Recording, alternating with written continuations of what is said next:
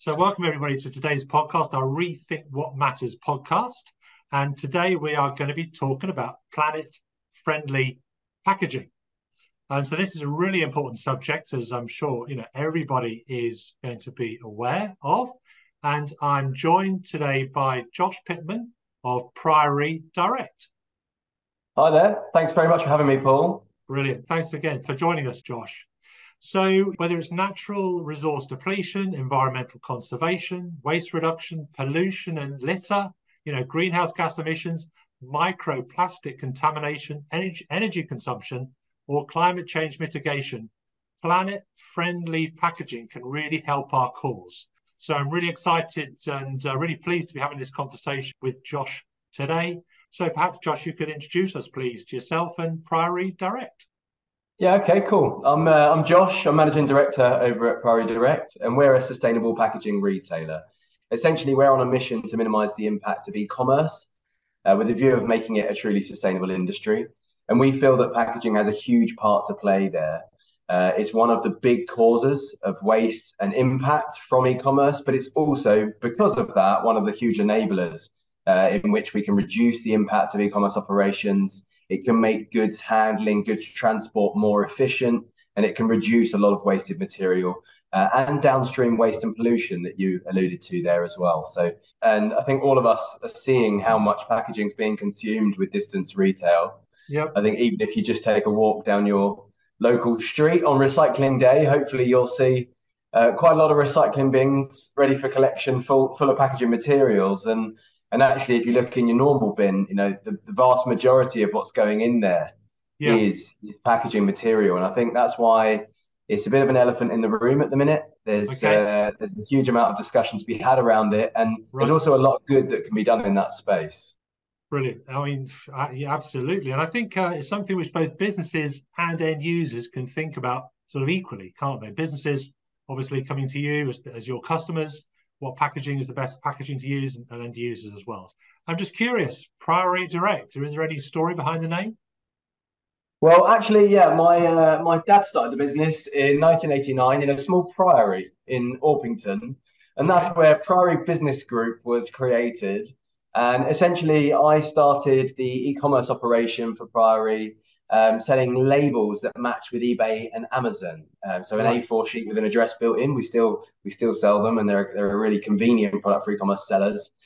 So essentially, we supply 21,000 businesses in the UK with their packaging, and they range from Sally in her shed with an eBay shop, who'll be a sole trader, typically from a residential address, who will be running an e-commerce operation. And you'd be very surprised as to how big some e-commerce operations get from those sorts of situations. Uh, you know, we have some customers that that turn over well over a million pounds from a residential address uh, by selling things online, and their packaging choice is in some ways, no less important than than those of the of the bigger retailers.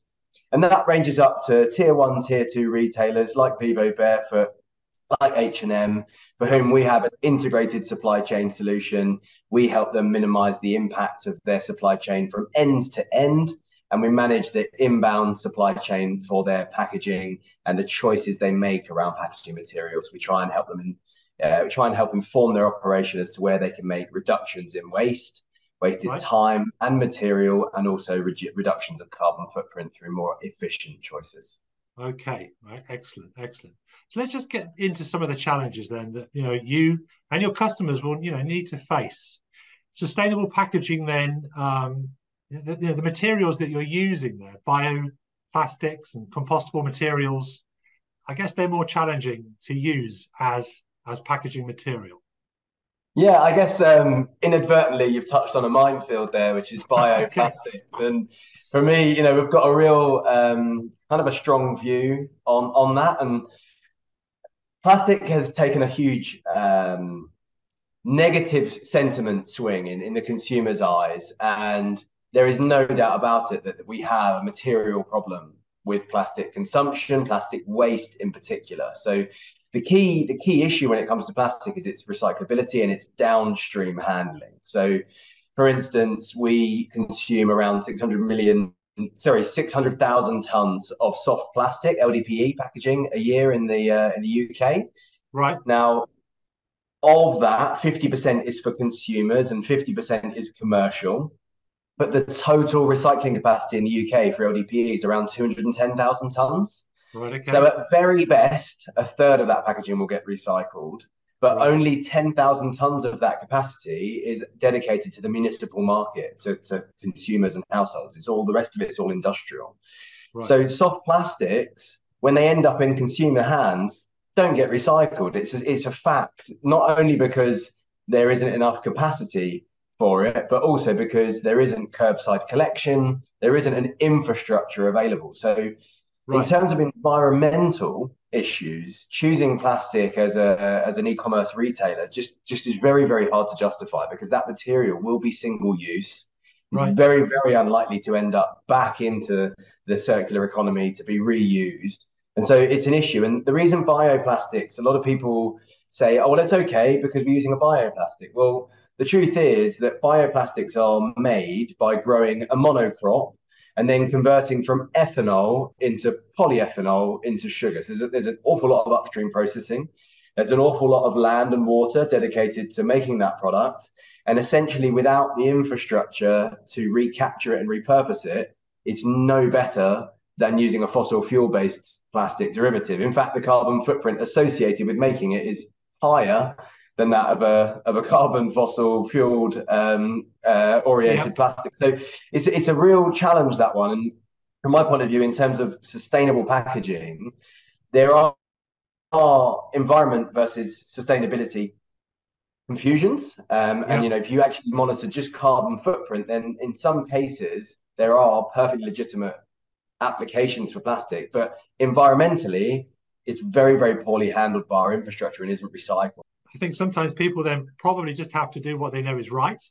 You know, yeah. so maybe the you know maybe the green solution isn't as green as everybody thinks, and people just perhaps just got to go with what they know yeah. is best, the best thing to do, and that might be I don't know the you know the uh, on the face of it the thing which is less eco-friendly. I'm not, not yeah, well, we're, we're, we're big advocates actually for paper-based products. You know, paper-based packaging. More than 95% of um, paper and pulp-based packaging in the UK gets recycled. Yeah, we have some of the highest recovery rates for paper-based packaging products in Europe. We've got great infrastructure there, so the choice is quite simple. There are easy solutions available. Um, and then the, you know they, they know that they're going to be recycled, recovered, and reused and it's curbside available. So it's, it's an easy choice. I suppose sometimes paper isn't an alternative to plastic. Well i mean the big the big challenge paper has is it's heavy and bulky you know and, and so there are some big commercial applications where high volume consumption justifies plastic and right. based upon a carbon footprint point of view. The big elephant in the room from an e-commerce perspective is that the material choice of packaging pales into insignificance into the footprint of which is in, in which is applicated. So what I mean by that is if you pack a very small item in a very large piece of packaging, it means you need more vans on the road, yeah. more journeys, there's more material to recycle, more collected weight, more shifted weight. Yeah. And actually, by focusing on how packaging interfaces with the courier network, yeah, that's where you can have the biggest reduction in right. carbon footprint and emissions. And really, things like final mile drop density, right, okay. consolidation of shipping journeys, and right sizing packaging. You know, right. they're, they're hugely more impactful than you know choosing one paper versus another or or plastic over paper. Um, the plastic debate is really an environmental one, and it's you know it's clear cut. If you want those materials to not do harm, choose ones that biodegrade naturally and or are readily recycled uh, part of working with you, obviously they'd be they'd be you'd be discussing that with them. So the the functionality then of these sustainable materials is that also an issue? I mean, they do they bend and do they cut and do they fold and do they? Uh, you mentioned they're bulkier, so I suppose that's a that's a consideration as well, isn't it? Yeah, from from an e-commerce perspective, actually there are great solutions and there aren't many drawbacks to using paper mailing bags you know we've got 2000 stock products that your average customer um, and, and, and end user could easily make sustainable choices right. from and they would fit and apply to the majority of business use cases okay. we've even done some weird and wacky ones like we we supply a tungsten carbide drill bit manufacturer with a um, a trapezoid cardboard solution with paper strapping on it. Now that's ca- carrying up to like 55, 75 kilos right. per dispatch. And, you know, these things are drill bits. They're seriously um, tough bits of kit. Yes. And that was one that they, they were originally using hard plastic casing to send. Okay. And actually, there was a paper based solution. It just took a little bit more engineering to get it right. Where are the trends at the moment regarding people just wanting to use uh, sustainable packaging, its cost or its functionality, because they know their customers want sustainable packaging? In the past, say being more sustainable, arrow is pointing this way. Making more arrow money, arrow is pointing this way. And you know, it was very tough to try and find a journey between the two. Now, in some applications in packaging, you can drive more efficiency and that reduces cost. And so, hey, we're, we're going in the same direction, that works. But nowadays, because consumers are following more conscious brands, because that uh, e-commerce experience is the modern storefront. Yeah. If I buy from a brand that I aspire to be aligned with, that I really like, and that item arrives in a poorly presented piece of single-use plastic, yeah, it can ruin the, the brand perceived value. And so I think people and businesses in particular are waking up to the fact that consumers will not accept that and that it looks negative on the brand and it damages their brand perception. And so finally, that commerciality and sustainability seem to align, which is very exciting from our perspective. Right. Actually, businesses are having to make ethical decisions that are being yeah. driven by the consumer. And that's really exciting. Yeah, I was going to ask about that actually, touching on a point that you mentioned earlier what are the policymakers doing? What are governments doing to encourage the use of sustainable packaging? Yeah, I mean, I'm a big advocate for legislation because I think if you look at businesses, ultimately they often exist to deliver shareholder value.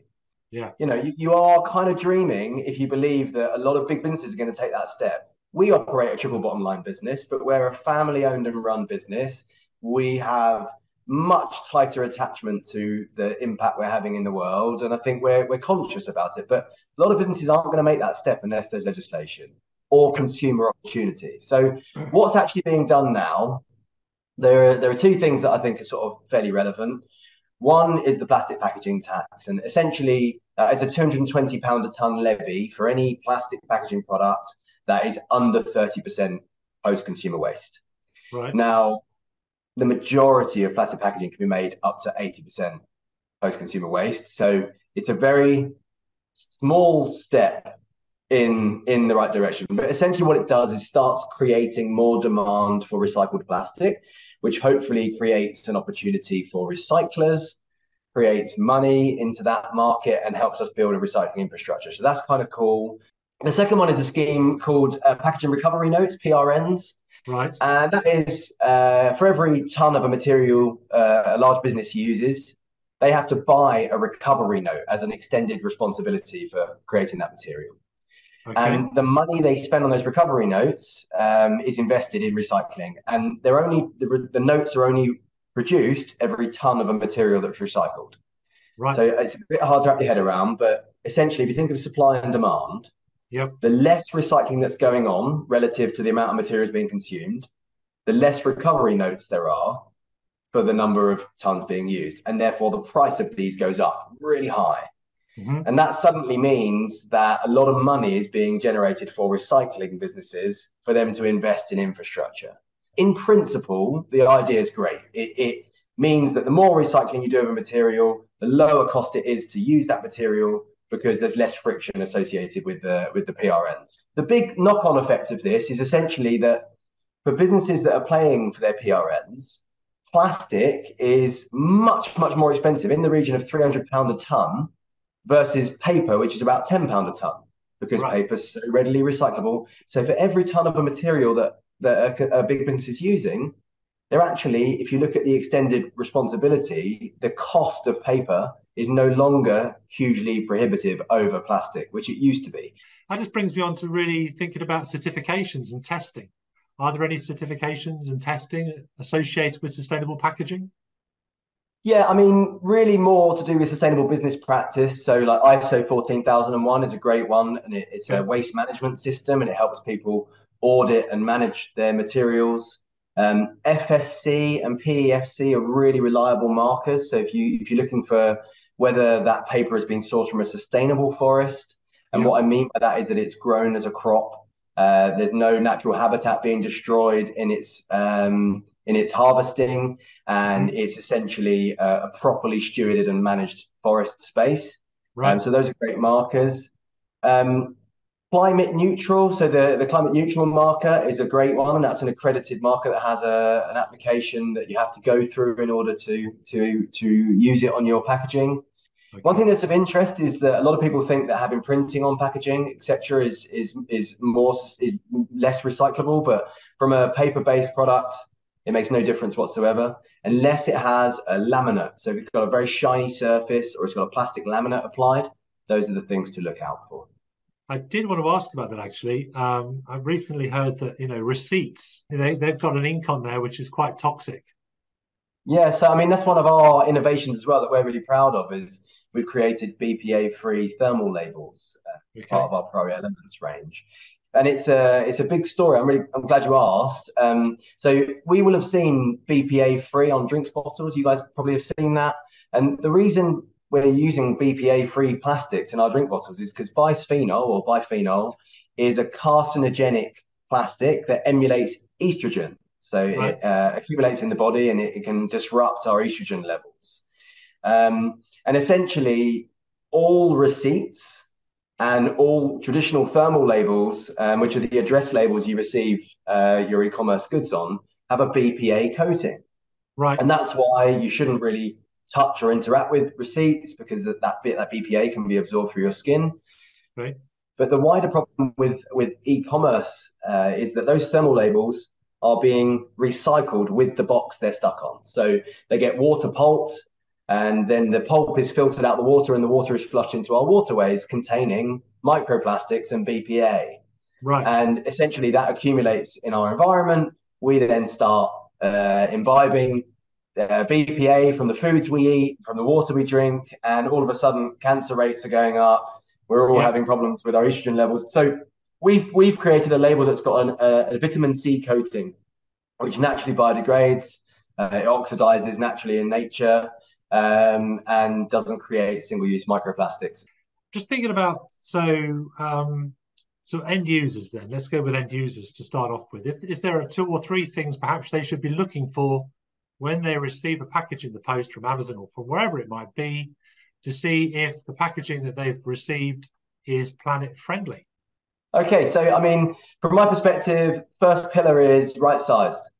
Okay? okay, if you've got lots of padding and void fill in there, it's not the right item to be sending that in, and that's you know that is a fact. It, it involves wasted material, but more importantly, wasted space in the supply chain. So, is it right sized? Does it wrap around, conform, or not have loads of padding? Is it recyclable? Is it made of a single material that you can easily recycle yourself?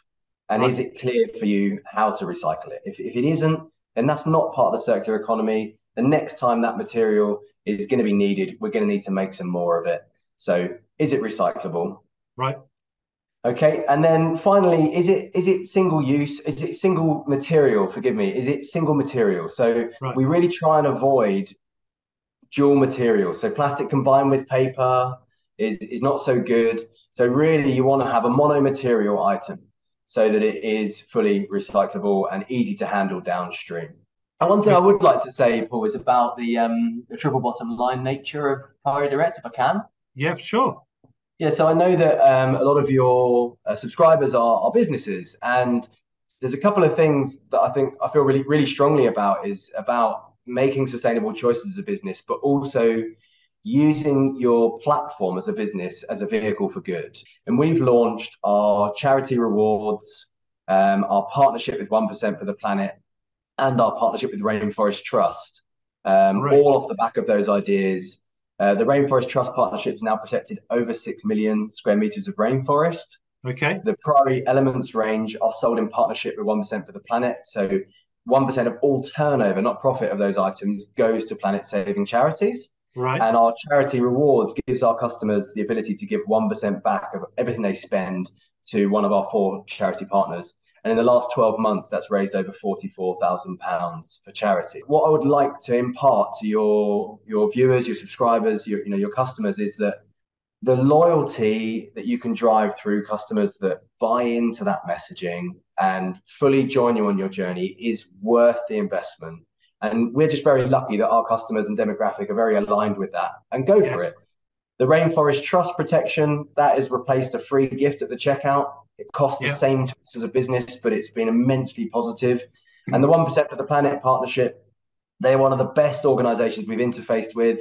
It makes that product more compelling you know, for all of the smaller businesses that can't afford to brand their own packaging, when they choose Priory Elements, it talks about it being planet friendly. It's got the 1% for the planet marker on there.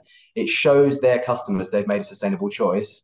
Okay. All right. Well, that's, you know, been such a great insight into planet friendly packaging, Josh, and how Priory Direct works. Pleasure, Paul. Thanks very much. Cheers, then.